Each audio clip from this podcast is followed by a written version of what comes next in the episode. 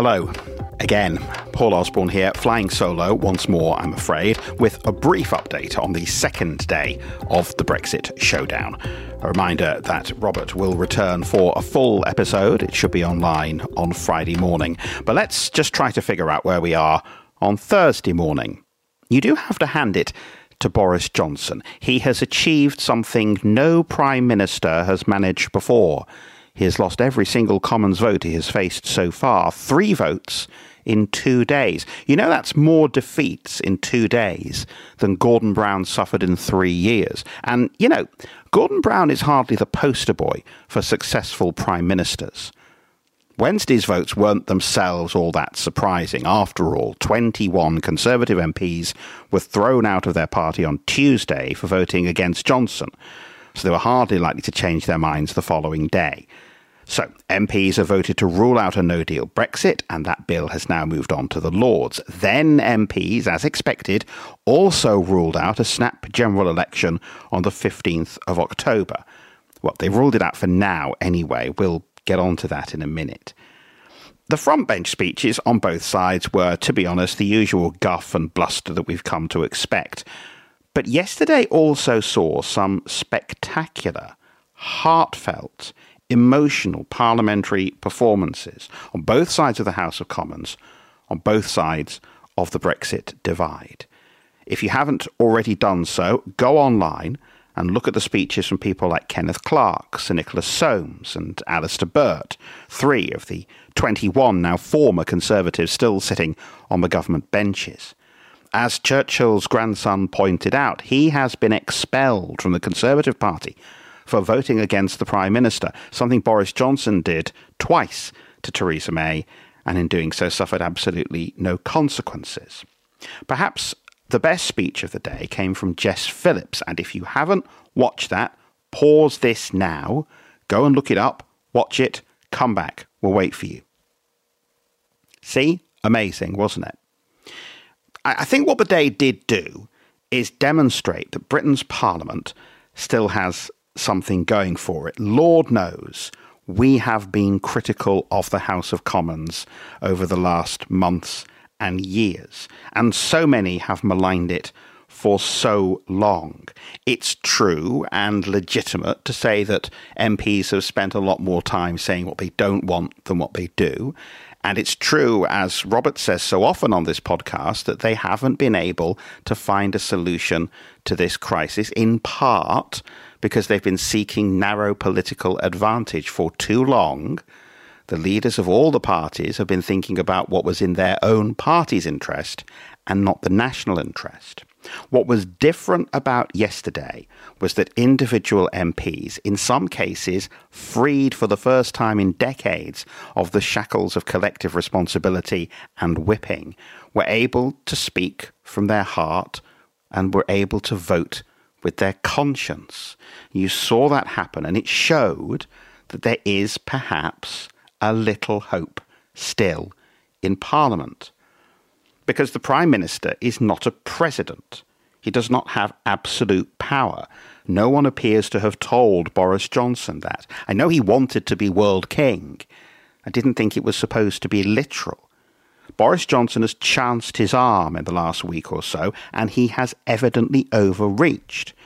And while the House of Commons hasn't been able to achieve all that much in the last couple of years, it has, this week, taken back control. Right now, Boris Johnson really is a lame duck. A law has been passed obliging him to seek a delay on Brexit, the thing he has said he won't do. The only way out was a general election, and the Commons has refused to give him a general election. He really ought, of course, to be pleased about this. After all, wasn't Brexit about restoring power and sovereignty to the British Parliament? Now look, it's far from over yet. And it's conceivable that Boris Johnson could still try to get an election. There are different routes he could take. Let's just quickly explore them. He could table a one-line bill that would effectively bypass the Fixed-Term Parliaments Act. OK, what does that mean?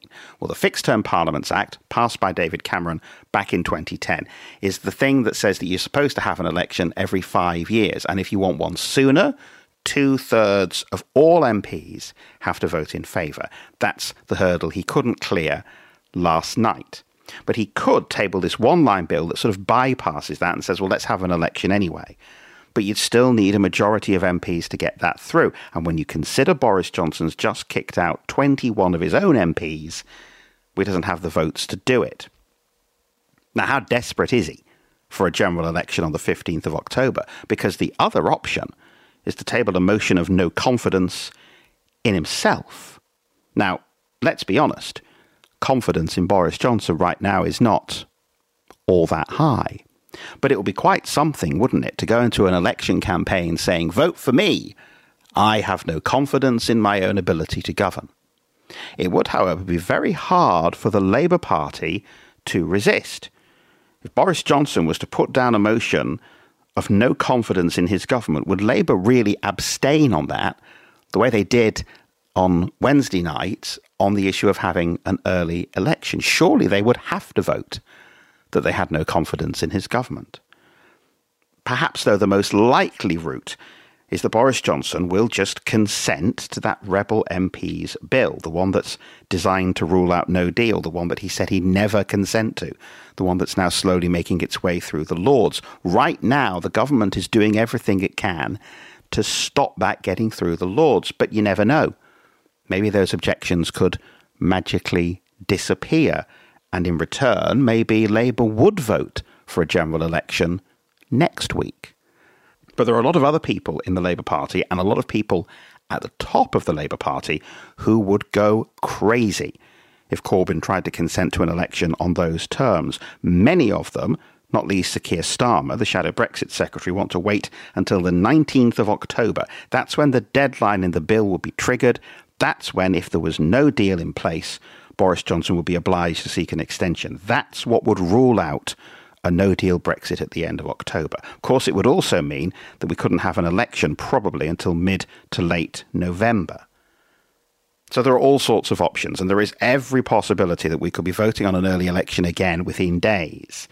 Though, to be honest, anybody who claims at this stage to know what's going to happen next is lying, including the Prime Minister. Just lastly, you remember I asked in yesterday's emergency podcast what on earth had happened to David Cameron. And it turns out he's been busy recording television interviews to hawk his memoirs. They'll be broadcast on television later this month. That should be fun, shouldn't it? Right, we'll stop there, I think. Clearly, there is much more chaos to come, and we will be back on Friday with a normal-length podcast and the bonus that you won't just have to put up with listening to me witter on for minutes on end. Uh, don't forget there'll be more too through the day on Twitter, Facebook and Instagram at Party Games Pod. And if you haven't already signed up to the podcast, please do at Party Games Podcast dot com. While we're begging, how about a rating or review on Apple Podcasts or wherever else you happen to be downloading this? Uh, we will see you, uh, replete with the full team on Friday. For now though, thanks for listening and goodbye.